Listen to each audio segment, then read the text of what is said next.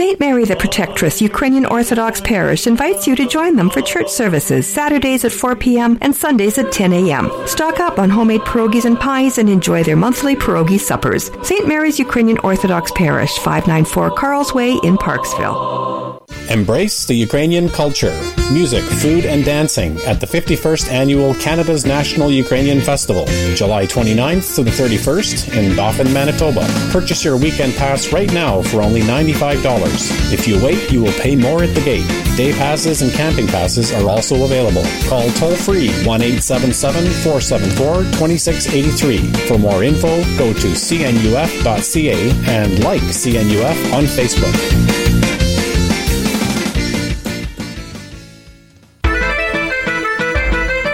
The Visna Ukrainian Dancers of Nanaimo invite one and all to their annual year-end concert Sunday, June fifth at the Malaspina Theatre on V I U Campus with special guests, the dancers of the Latin Society of Nanaimo. Showtime is two p.m. Tickets are ten dollars for ages twelve and up, five dollars for children aged six to eleven, and free for kids five and under. Tickets available from Jean at two five zero, seven five eight, one five six one, the Firehouse Grill in downtown Nanaimo, or on Facebook, Visna Dancers Nanaimo. You are listening to C H L Y one oh one point seven F M in Nanaimo. Chikai, hold that pierogi and that polka. You don't have to speak Ukrainian or be Ukrainian to get in touch with your Ukrainian-Canadian roots. Just tune in to Nash Holos Ukrainian Roots Radio and join me, Pavlina, for the latest news from Ukraine, great contemporary and traditional Ukrainian music, folklore, and factoids for the culturally curious. Nash Holos Ukrainian Roots Radio, Wednesdays at eleven a.m. till one p.m. here on C H L Y one oh one point seven F M in Nanaimo.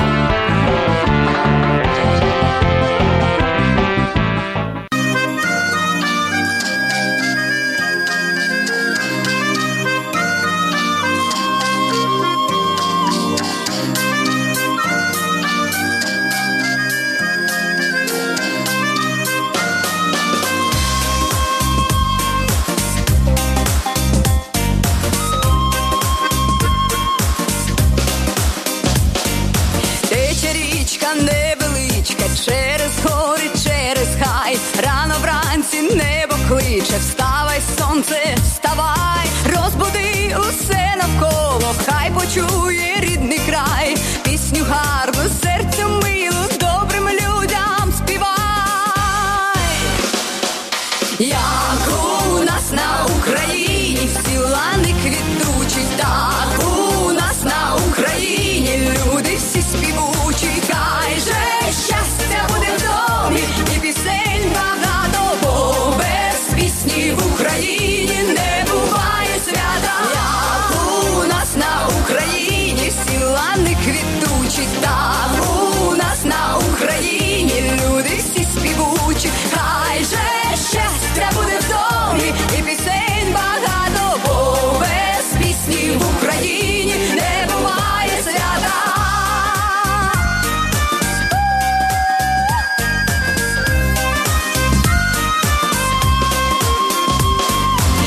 Річка в синє море прокладає собі путь, і малі струмки прозорі сили їй додають. По землі вода гуляє, набуває рідний край, все довкола оживає, співай, земле, співай. Як у нас на Україні всі лани квітучі, так у нас на Україні люди всі співають.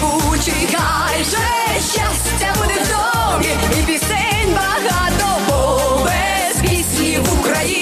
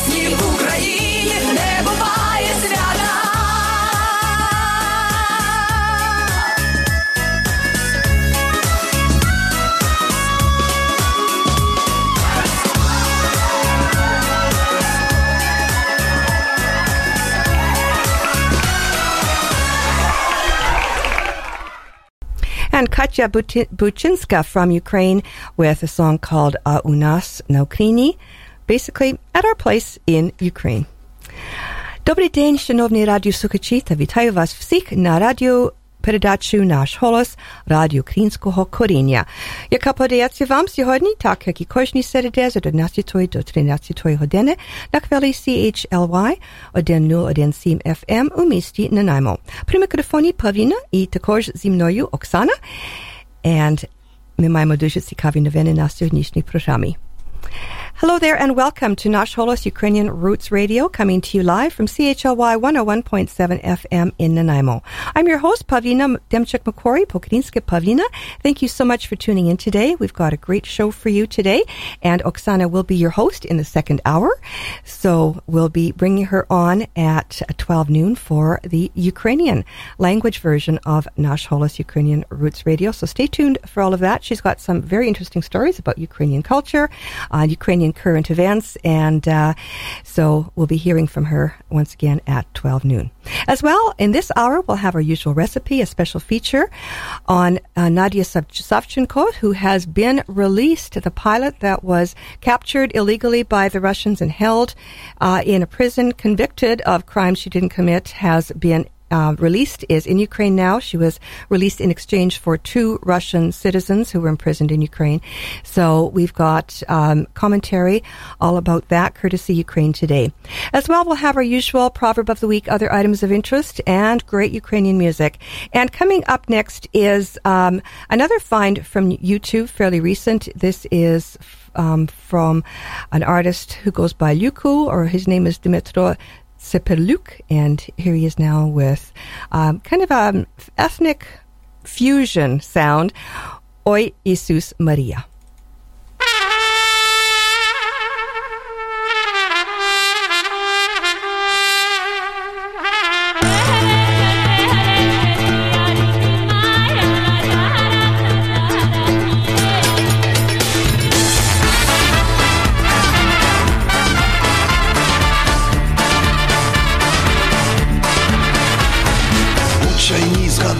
Чаю ніколи не було, тільки пиво та й горілка, й веселі гуцули. Ой, Єсус Марія, що то вчора було, як їх звати, де їх хата, вшистко позабули. Ой, Єсус Марія, що то вчора було, як їх звати, де їх хата, вшистко позабули.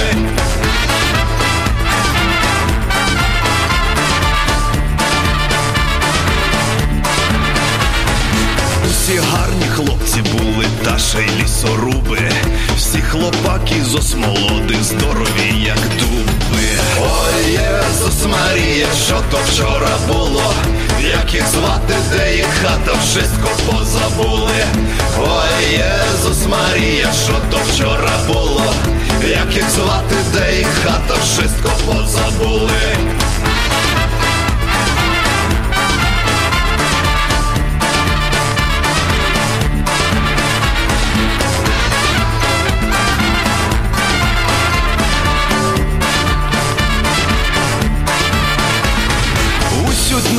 Ліс рубали, грубі гроші будуть, та й в неділю заспівали, ніхто не осудить. Ой, Єсус Марія, що то вчора було, як їх звати, де їх хата, вшистко позабули. Ой, Єсус Марія, що то вчора було, як їх звати, де їх хата, вшистко позабули.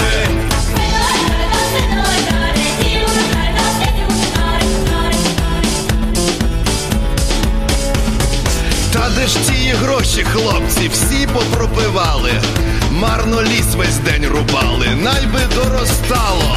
Ой, Єсус Марія, що то вчора було, як їх звати, де їх хата, вшистко позабули.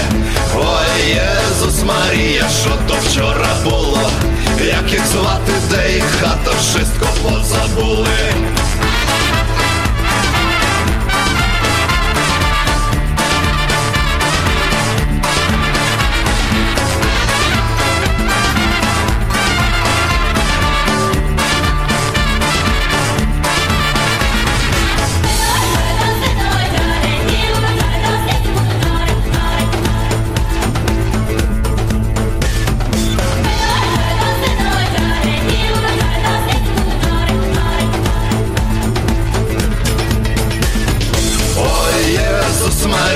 що то вчора було, як їх звати, де їх хата, вшистко позабули. Ой, Єзус Марія, що то вчора було, як їх звати, де їх хата, вшистко позабули. Опа!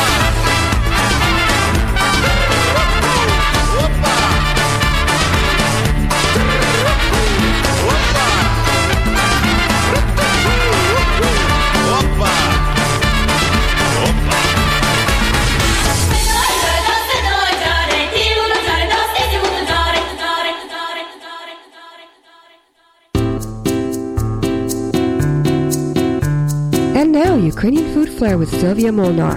Tips for Ukrainian cooking. Hello. Here comes one of the most delicious and easy fish recipes I know. It's fish baked in sour cream. You'll need the following ingredients, so get your pencils ready. Three pounds of white fish. It could be snapper, cod, bassa, which is a type of catfish, or halibut. Cut into serving pieces. One onion, finely chopped. One medium carrot, diced. One stalk of celery, diced. Salt and pepper. One and a half cup sour cream at fourteen percent or full fat. Generously salt and pepper the fish and allow to stand for five minutes. Place the fish in a baking pan with the vegetables. Pour the sour cream over the fish and cover. Bake at four hundred fifty degrees for about nine to ten minutes per inch of thickness. Strain the sauce and pour over the fish. And by the way, if you can find sturgeon, use it for this recipe. When I was newlywed, we used to fish for sturgeon in Mission. Oh, those were the days. We were very lucky, but also very naive. I'll never forget cleaning the sturgeons in Mum's backyard. Mum was on the porch witnessing all this and questioning why we were throwing away the eggs or caviar. Of course, we knew it all.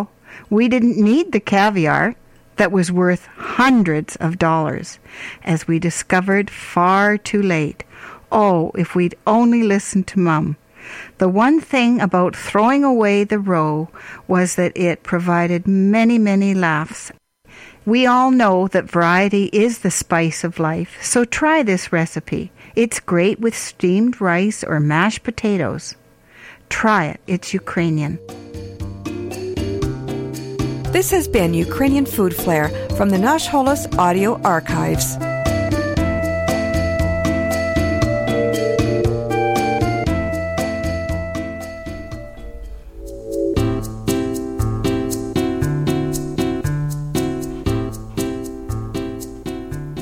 Slušajte radio predaču Naš Holos, radio Krinskog Korinja, na radio stanciji C H L Y den nula jedan sedam F M u misti Nanaimo.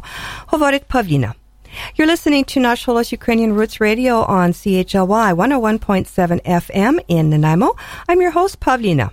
Coming up next is a cover, an acoustic cover of the winning Eurovision tune by Jamala, which is becoming very famously known around the world.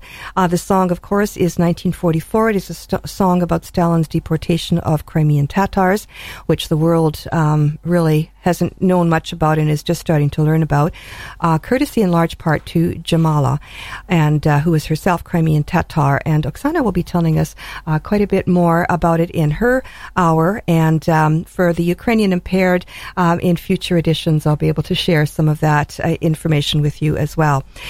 This cover is done by an artist by the name of Danny McAvoy, and uh, he does not claim to, of course, speak Crimean Tatar well, but he does do um, not too bad part uh, job of that, um, the the lyrics in the song. Here he is now with Jamala's nineteen forty-four.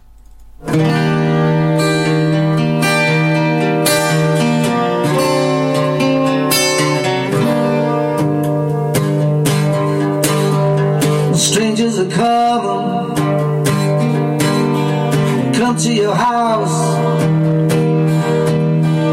they kill you all and say, we're not guilty, not guilty, we're flourish in mind. Humanity cries, think you were gods, but everyone dies. Don't swallow my soul, our soul.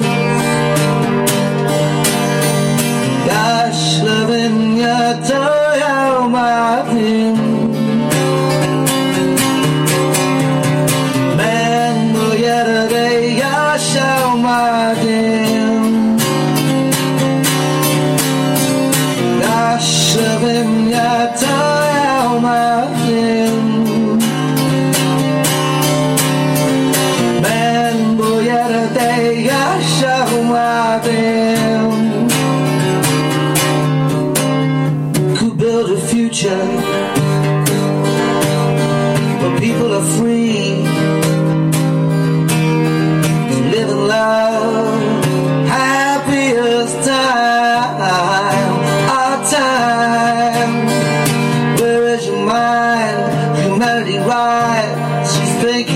Gods, but everyone dies. Don't swallow my soul, our soul. Gosh, loving your toy, oh my dear. Man, will yesterday I show my dear. Gosh, loving your toy.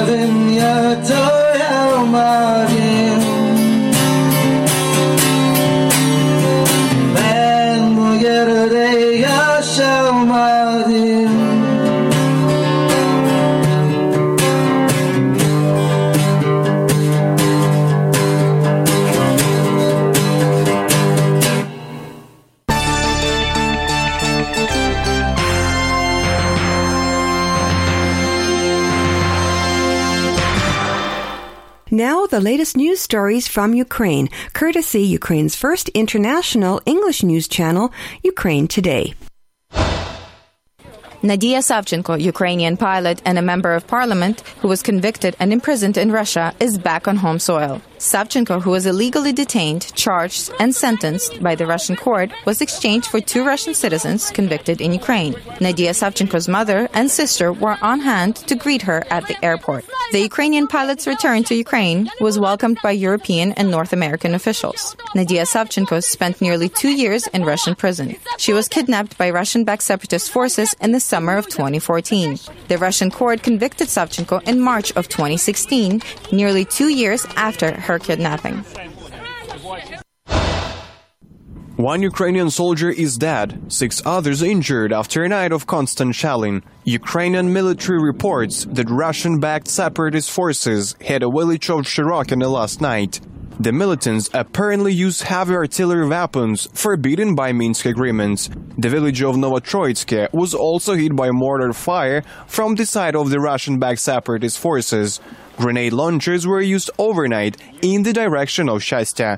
Avdiivka continues to be one of the hottest points since Russian-backed militants shelled the Ukrainian-controlled town non-stop. The area near Holyivka in Donetsk region is one of the hardest hit zones, constantly shelled by the Russian-backed separatist forces. This is also where the Ukrainian army positions are located, and this is where we find Stas Stovban. This at first glance ordinary soldier is a legend among his peers. He is an example to follow. Despite anything, he protects his country and doesn't look for any excuses. But Stovban actually had an excuse. This young man was among the Ukrainian troops defending the Donetsk airport during the last week of the battle. He was severely injured when the terminal was blown up by the Russian-backed militants. They dragged me out of the rubble. I remember I wanted to shoot back at the separatists. I lost consciousness. I think I bled through the whole night. Stas Stovban was taken hostage by the enemy. Although he was eventually freed during an exchange brokered by the Ukrainian government, the soldier doesn't like to talk much about those days. His leg was amputated while he was in the custody of the Russian-backed separatists, but Stas says he got lucky that they didn't cut both legs off. Both my legs were injured at the airport. One was amputated in captivity. Honestly, it's a sin to complain, because they were going to cut both legs off, but didn't. Stas got fitted with a prosthetic in the hospital, and in just a month and a half he came back to the front lines. He assures that it is no reason not to continue with his military career. His mother, though, doesn't support his decision to return to the front. I never thought that he would become a soldier, but when he was held hostage and was allowed to phone us, I remember he said that if he returns home, he will eventually return to the army. Stas, though, says a career in the army was always his dream. This is where he found himself, and he isn't willing to give up now. Cleaning up and restoring forests across Ukraine.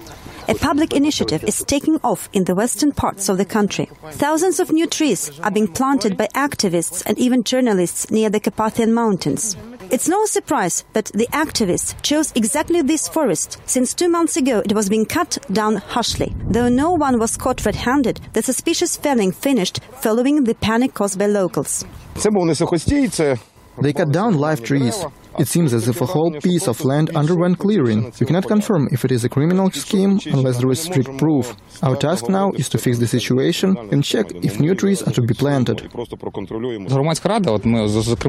Our public council work intensely to provide the full-scale inventory of such areas that lie close to the forest boundaries. You know, those not having the general plan try to enlarge the village's territory by cutting away the forest.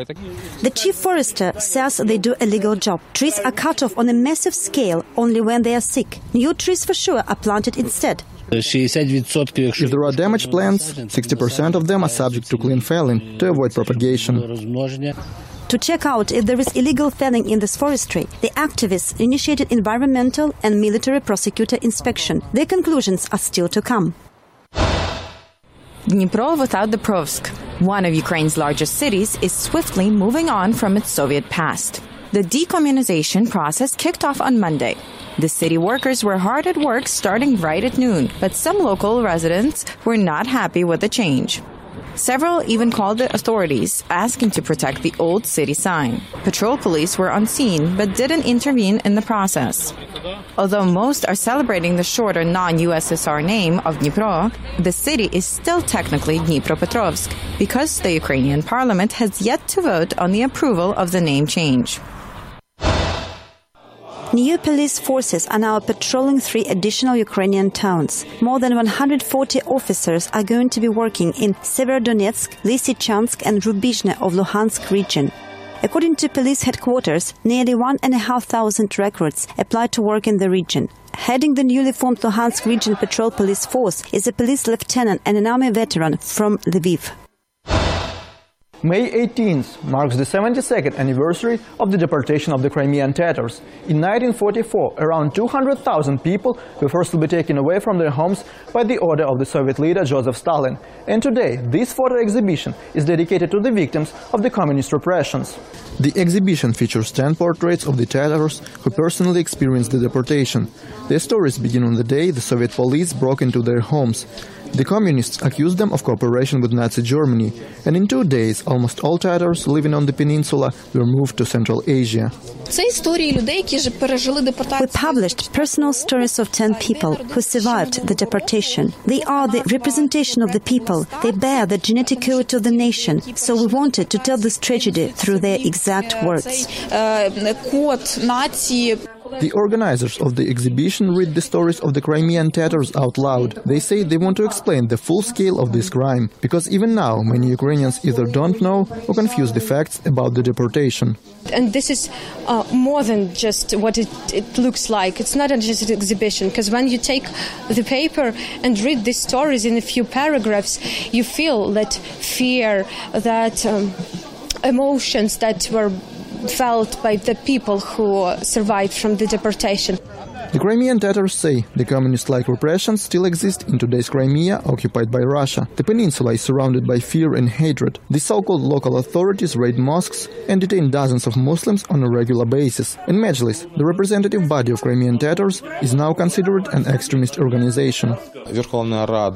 Ukrainian government needs to approve bills aimed to dealing with the consequences of the deportation, because this deportation is ongoing. People like Mustafa Dzemilev, Rafat Chubarov, now Russia has banned them from entering Crimea. Russia is doing this to push out the Crimean Tatars from their homeland. I think they want to force the members of Majlis to give up their connections to the institution. Well, certainly deportation uh, of populations is, is a very serious violation of human rights. And if you look in the Rome Statute of the International Criminal Court, you see that forcible expulsion of population from a territory uh, does constitute a crime. So that's the law of today, and uh, back in nineteen forty-four, uh, it was also considered a crime against humanity.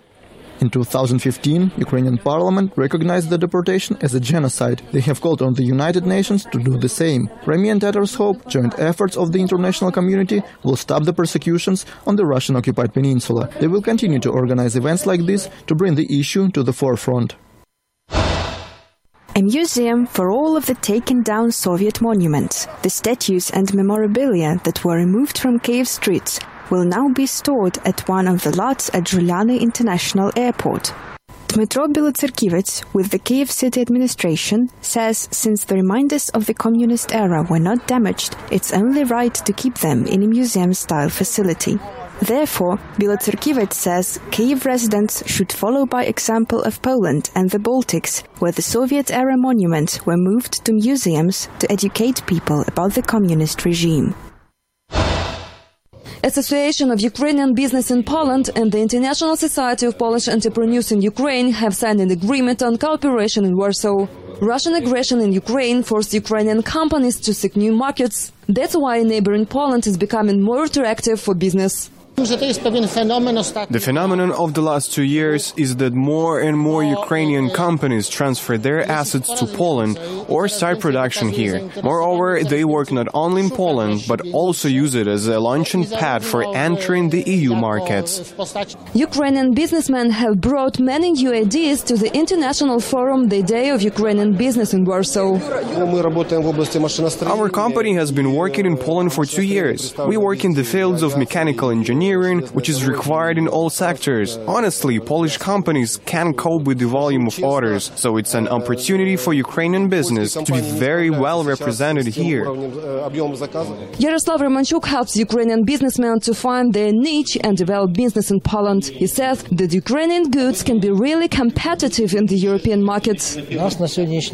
Ukrainian businessmen are very active in I T sector, food and agriculture industry. Our agriculture products are in a high demand, but we haven't learned yet how to present and make them attractive. As my granny said about women who can prepare but cannot present a dish. And also small engineering and precision machining technology shouldn't be forgotten as attractive sectors also. According to Romanchuk, the Polish businessmen in Ukraine have more experience than the Ukrainian businessmen in Poland, but they can share experience with each other.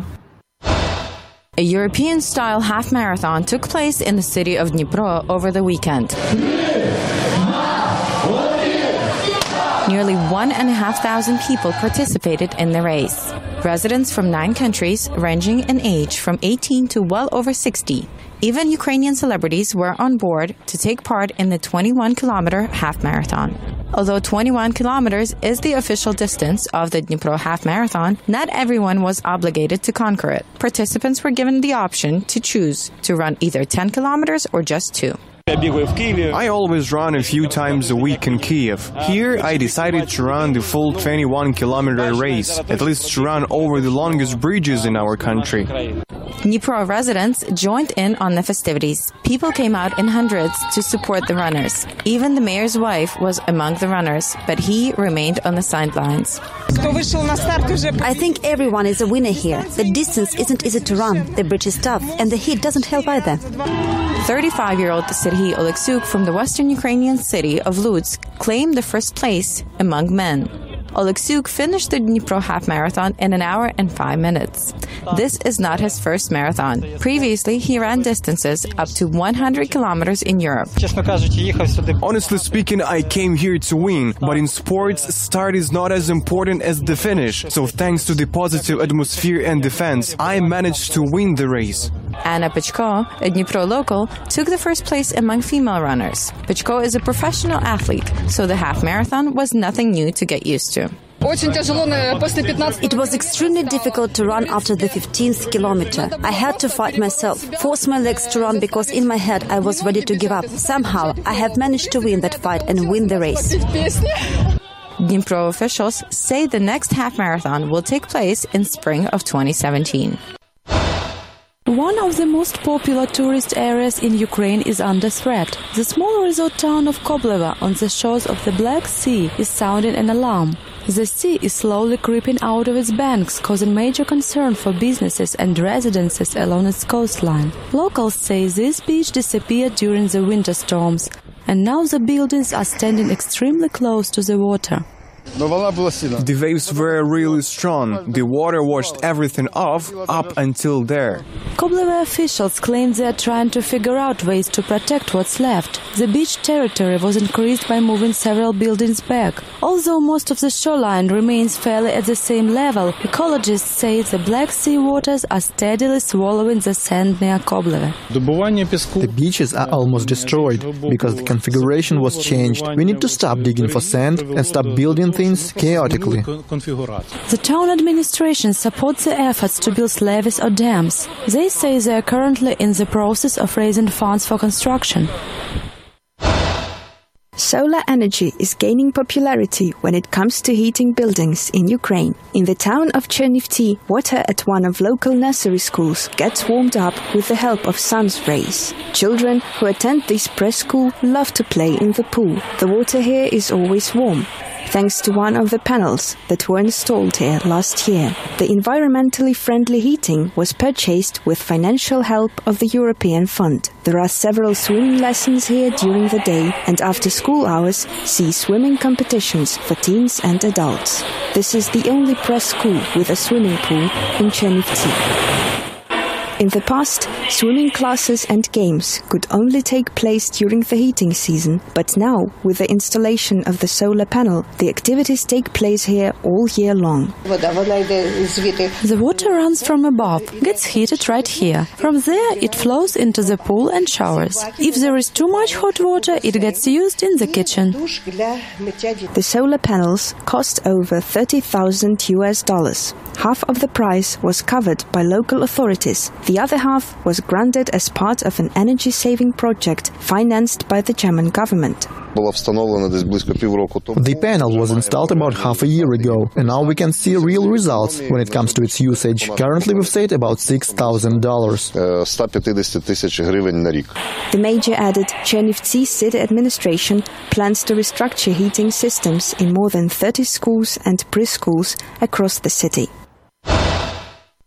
Mass production of electric cars is still in the future of Ukraine, but it may be sooner than we think. Several car model manufacturers and designers can now proudly say they have created the first made-in-Ukraine electric vehicle. The car is composed out of mostly Ukrainian manufactured parts. The creators say the idea behind the vehicle was spontaneous. While on a trip to Monaco, they found out that this small country doesn't have its own taxi service. Monaco is an innovative country. Most of the cars there are electric, even the corporate and city ones. And that country is considered luxury as well. When we found out the taxis come from France, we decided to pitch an idea for an electric car. And here we are. All of the parts, including the engine and its components, were made in Ukraine. The battery, though, is made in China. If this car goes into mass manufacturing, then the battery will be different, depending on the needs and standards of the country the car is being shipped to. For now, the vehicle can only travel at a speed of about seventy kilometers per hour. There is hope that with more innovation, that number will change. Monaco has yet to sign any paperwork with the creators of this electric car, But there are plans to travel through twenty-five European cities and find more investors in the upcoming month. A romantic site to visit. Open-air museum in the city of Dnipro is a destination for those already in love and the ones hoping to be. All the exhibits here are dedicated to romance. Nine sculptures created by up-and-coming artists from across Ukraine. The stone here should have been from Crimea, but since Russia is currently occupying the peninsula, the sculptors had to find the supplies elsewhere. The museum staff say the art here will most certainly inspire people to find out more about culture and history. Graduates at one of Kharkiv's high schools will not have a typical prom this year. Instead of spending money on a lavish party with fancy dresses and limos, the students will donate the funds to help children suffering from heart disease. The grade eleven students are following a three-year tradition at their school. The principal there says it's crucial for young people to understand that there are more important things in life than expensive clothes. The money doesn't really come from the kids, it comes from the parents. That's why we don't just go to the kids directly, but also talk to the parents and explain to them how important it is to donate to a good cause. The graduates say they still plan to hold a small quiet party wearing regular clothes. There are going to be plenty of holidays ahead. When we saw the kids that are sick, well, we feel sorry for them, and thoughts about buying a dress don't really come to your mind at that point. To save a life is much more important. This year, there will be thirty-six graduates at the school. To date, they raised about seven thousand U S dollars. But they say the amount will keep growing up until graduation day, since a lot of other students and parents are donating to the cause as well. A story that will make you believe in love. This couple is just as happy together now as they were sixty-five years ago. And the Oleksas aren't afraid to share their secrets to a long-lasting relationship. Mister Ivan Alexa brings his wife flowers every day. He says it's important to make Maria smile. The flowers grow in the garden that he tends to himself. The secret is to wake up before the wife does. That way she gets her beauty sleep and he looks after the plants. I wake up early, have to check everything, every apple tree, every flower that's growing there. I love it. Aside from gifting a bouquet of fresh flowers every day, Ivan shares another secret to a happy marriage: dancing. He and his wife love to dance everything from waltz to polka. They say they've danced at at least one hundred weddings together, but they both admit they went through difficult times too. The key is finding a compromise. There is nothing to complain about. We've had our tough times, but overcame them. Maria and Ivan's children say their parents always managed to find a solution to any problem without having to argue with each other. In just a few months, the couple will celebrate their sixty-fifth marriage anniversary. Both of them say it will be a celebration of six and a half decades of happiness. A staple in the Ukrainian cuisine. Vareniki, otherwise known as the pierogies in the Western world, are front and center this weekend in the city of Prilupki, located in Chernihiv region of Ukraine. This is where a festival that showcases the dumplings in all their glory takes place every year. One of the biggest streets in Prilupki turns into Vareniki Boulevard during the time of the event. The festival is not only about the food. Music, dance, and even plays are also a vital part of this annual tradition. However, tasting vareniki is why most people come here. This national Ukrainian dish comes in a variety of flavors, from savory, filled with cottage cheese and potatoes, to sweet, fillings of cherries and apples. Prilupki mayor says vareniki here are truly special. They're delicious. Cheese, mushrooms, potatoes, whatever the flavor. They're tasty because they're made with love. One of the highlights of the event is the vareniki eating contest. Each contestant has to eat ten dumplings in record time. This year's winner says she didn't expect to win, but was happy to enjoy a great meal. Organizers say no one was left hungry after the festival. And with that, we've come to the end of this week's Ukraine News Roundup for this edition of Nash Holos Ukrainian Roots Radio. To hear more news from Ukraine today, check all of this week's editions of Nash Holos at w w w dot nash holos dot com. And for their full roster of breaking stories, as well as interviews, press reviews, and in-depth analysis on Ukraine, follow Ukraine Today on YouTube, Facebook, Twitter, and their live blog, u a today dot t v.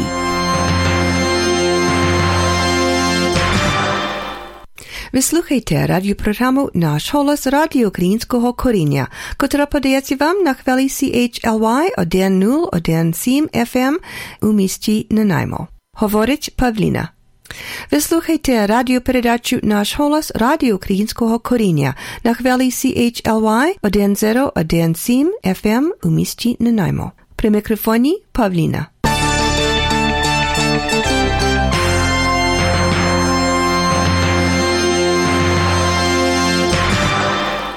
And now a special feature courtesy Ukraine Today, Ukraine's first English-language T V and news channel.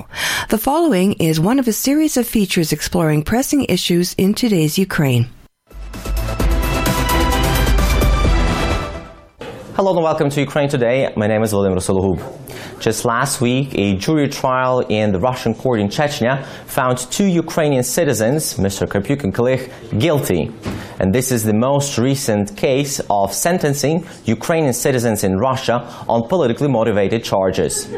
Join me now to discuss the most recent developments in these cases is the coordinator of Let My People Go campaign, Miz Maria Tomak.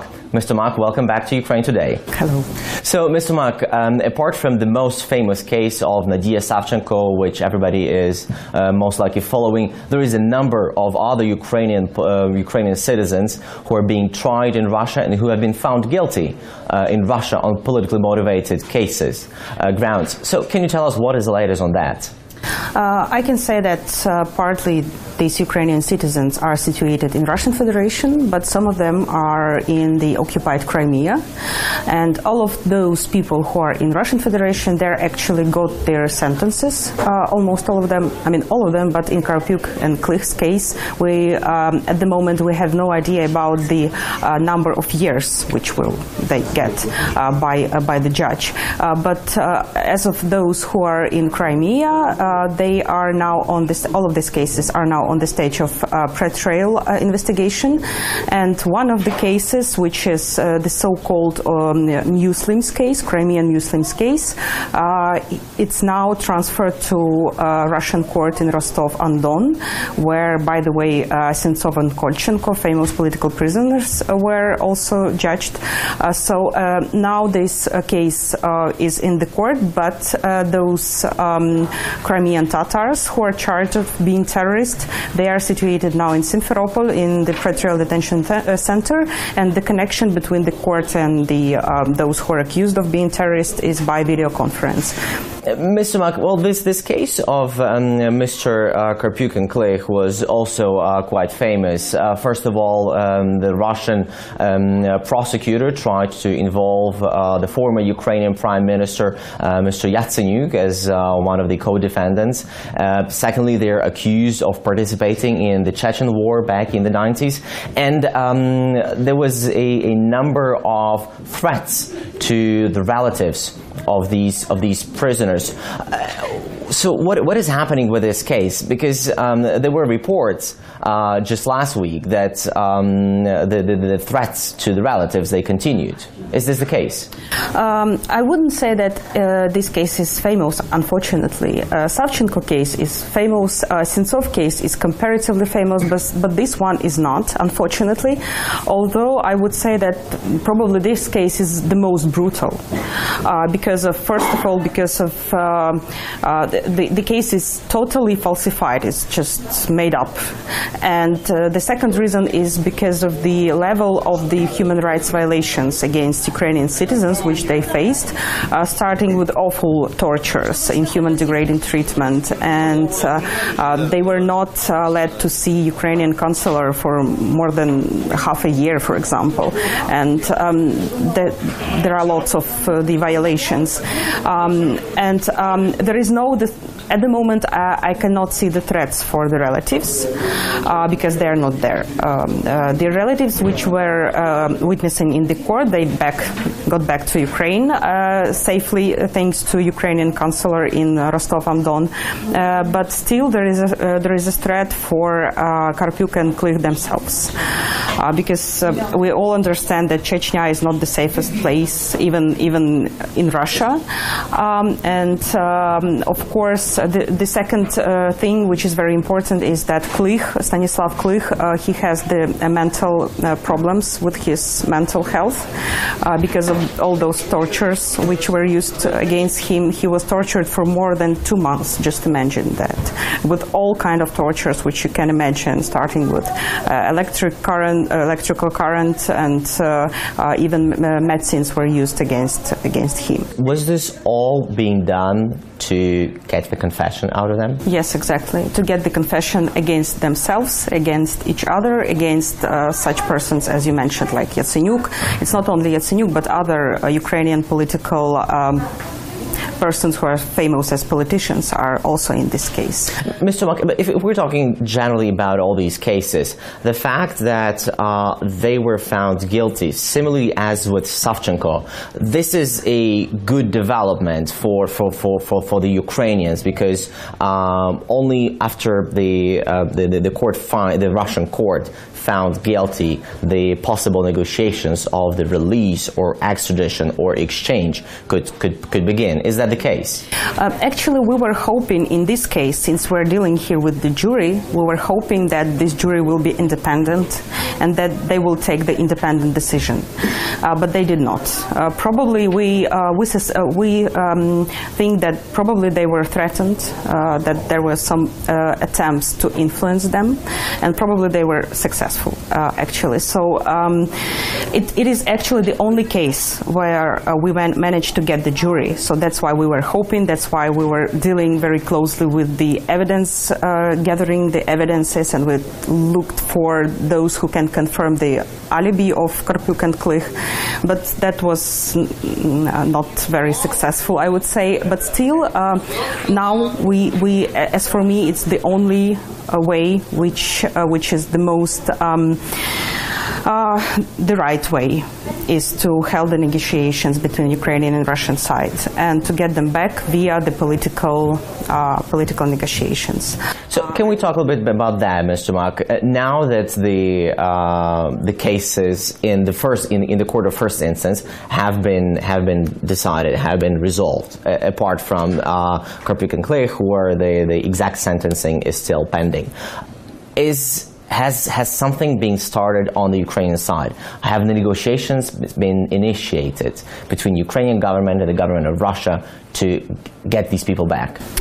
Uh, this is something which we try now to uh, deliver this idea to Ukrainian officials, because there is no uh, one coordination center which would hold the negotiations about all of Ukrainian prisoners in Russian Federation and Crimea. Uh, unfortunately, it's not right, because of course there is a Ukrainian Ministry of Foreign Affairs which do lots of things regarding this, um, helping uh, these Ukrainian citizens, but still uh, there is no one center which would help these negotiations. And that's why, uh, for example, recently we um, got to know that uh, Afanasyev, Gennady Afanasyev from the so-called Sentsov group, and Yuri Soloshenko, um, seventy-three years old uh, spy, um, he, they were uh, transferred from their colonies uh, to Moscow, to uh, Lefortovo, it's the pretrial detention center of F S B.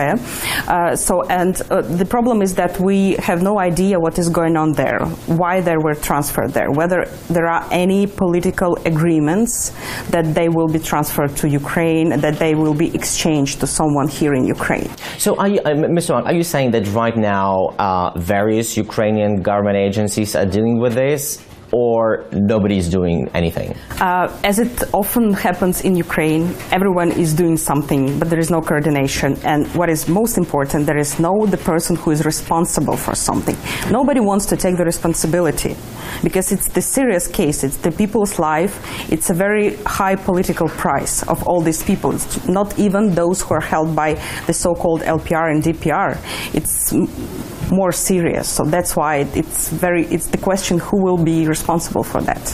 Uh, we would like to, to do that, but we have no access to those who can be exchanged and transferred to Russia. Unfortunately, it's not our case. But if somebody needs our help, we're ready to, to, to assist. But what, what, what, kind of, um, what kind of actions you would expect from the Ukrainian government, except for uh, establishing this one coordination center for exchange of, of prisoners or uh, release of, of, of prisoners? What what they have to do, because uh, in order to exchange, Ukraine needs to offer something to Russia, and apart from the two special F S B officers, Ukraine doesn't seem to have anyone high profile. I'm not sure that we don't have. Probably we have someone else. Uh, the case of G R U officers is the most famous, but I'm sure that I'm sure that we have someone else uh, in Ukrainian uh, prisons or cells or pretrial detention centers who might be interesting for Russia. But I, I, I have no um, concrete information on that. But apart from these negotiations, this center should, or the person responsible for that, I, I don't claim that that should be a formal, it, it can be non-formal uh, center. So uh, that person or, or center sh should take care of uh, all of those people who are held in Crimea. Uh, since Ministry of Foreign Affairs, uh, they say that they are not responsible so much for Crimea, because of course Crimea is Ukraine. So uh, they cannot provide the consular uh, assistance and um, uh, to, to support these people. Uh, I mean the relatives, for example, of Crimean Tatars, and not only Crimean Tatars who are held Uh, in captivity, uh, basically in Crimea. So they need the simple uh, attention from the side of Ukraine. It's a very simple thing, but they don't feel it. Nobody is, is your initiative doing something to convey this message to the Ukrainian government? And if so, who are you talking to? Who are you convincing to set up this coordination center? And who are you offering to take up this job? Uh, we are offering to different uh, people in uh, different um, institutions. Uh, I'm not sure that I can say that, because it's, I mean, it's not the official meetings, but we uh, are passing these signals, uh, thanks to also to media and like like yeah, like you. Thank you for that. Uh, so uh, it's just a very simple thing, but that should be done. And uh, um, uh, now the all the support, for example, to Crimea and those who held, who are held in Crimea, goes from the civil society representatives, but but that is not enough. If Ukrainian government claims that Crimea is Ukraine, that means that we have to pass the signal that Crimea is Ukraine, and all of those who are illegally detained in Crimea should be supported by uh, Ukrainian government and by the president himself uh, through he, his representatives. What about the prisoners in Russia? Who, in your opinion, should take charge in that? Uh, Ukrainian uh, Ministry of Foreign Affairs is taking charge of that, and uh, I wouldn't say that they don't do their job. Uh, I would say that they do, but now is the moment, as you said, we have all the sentences. Uh, so now the moment where very concrete negotiations should start, and very concrete person should be, or the institution or whatever, should be responsible for that. Well, it looks like some uh, very complex issue here. Miz Tomak, many thanks for finding the time to come and talk to us and um, shed some light on this very delicate issue. We were discussing the fate of Ukrainian political prisoners in Russia as well as in Crimea with the coordinator of Let My People Go campaign, Miz Maria Tomak. I'm Volodymyr Solohub, Ukraine Today. This has been a special feature courtesy Ukraine's first English-language T V and news channel, Ukraine Today.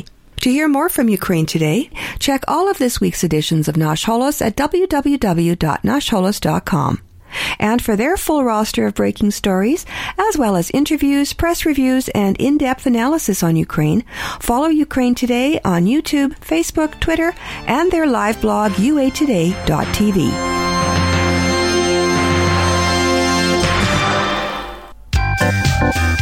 Here's what's happening this week in Central Vancouver Island's Ukrainian community. This Friday, enjoy a pierogi supper at Saint Mary's Ukrainian Orthodox Parish in Parksville. Get your fill of pierogies, kubasa, and great Ukrainian hospitality. Doors are open from five to seven p m Father Chad Pavlishin and the parishioners of Saint Mary's Ukrainian Orthodox Church in Parksville invite you to join them for services Sunday mornings at ten a m and from uh, sun, from noon till one p m on Sundays. You can stock up on homemade pierogies and pies. Saint Mary's Ukrainian Orthodox Church is located in Parksville at five ninety-four Carl's Way, online at van isle parochial dot c a. Father Theo Machinsky and the parishioners of Saint Michael's Ukrainian Catholic Church in Nanaimo invite you to Divine Liturgy every Saturday at eleven a.m. and Sunday at six p.m. in English. Saint Michael's Ukrainian Catholic Church is located at four oh one seven Victoria Avenue in Nanaimo. For rentals, pierogi sales, and more information, call two five zero, seven five eight, four seven one four. The Visna Ukrainian Dancers will hold their year-end concert on Sunday, January, June... June fifth at uh, Malaspina Theatre in Vancouver and uh, V I U Campus.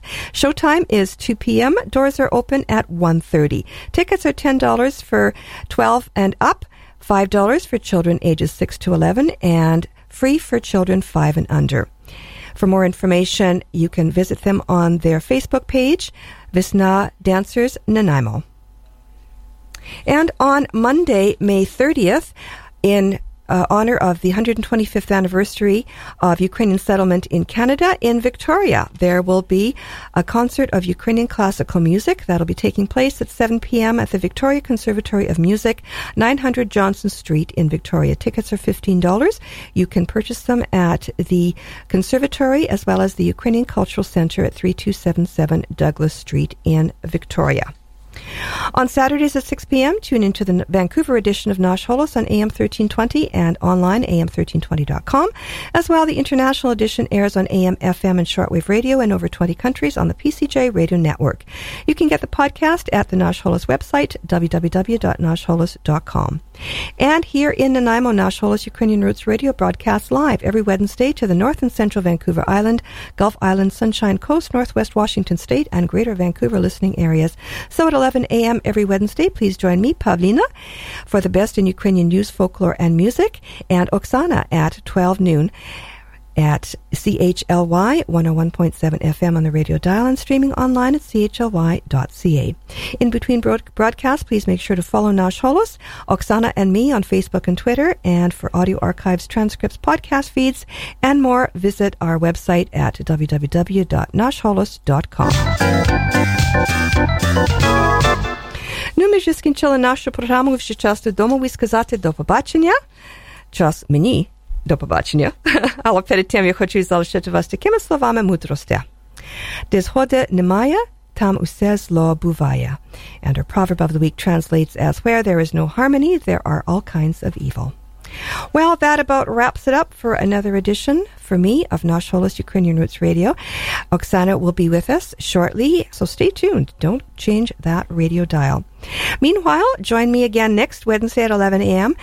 And until then, please stay in touch with Oksana and me on Facebook and Twitter. And do visit us at w w w dot nash holos dot com. Stay tuned next for Oksana, followed by World Beat Canada with Vancouver's Cal Code at one o'clock, and at two p.m. Jukebox Oldies with our own Bobby Be Cool. So on behalf of all of us here at Nash Holos and C H L Y one oh one point seven F M, I'm Pavlina. Thanks so much for listening. Stay tuned next for Oksana. And from me, until next time, до побачення.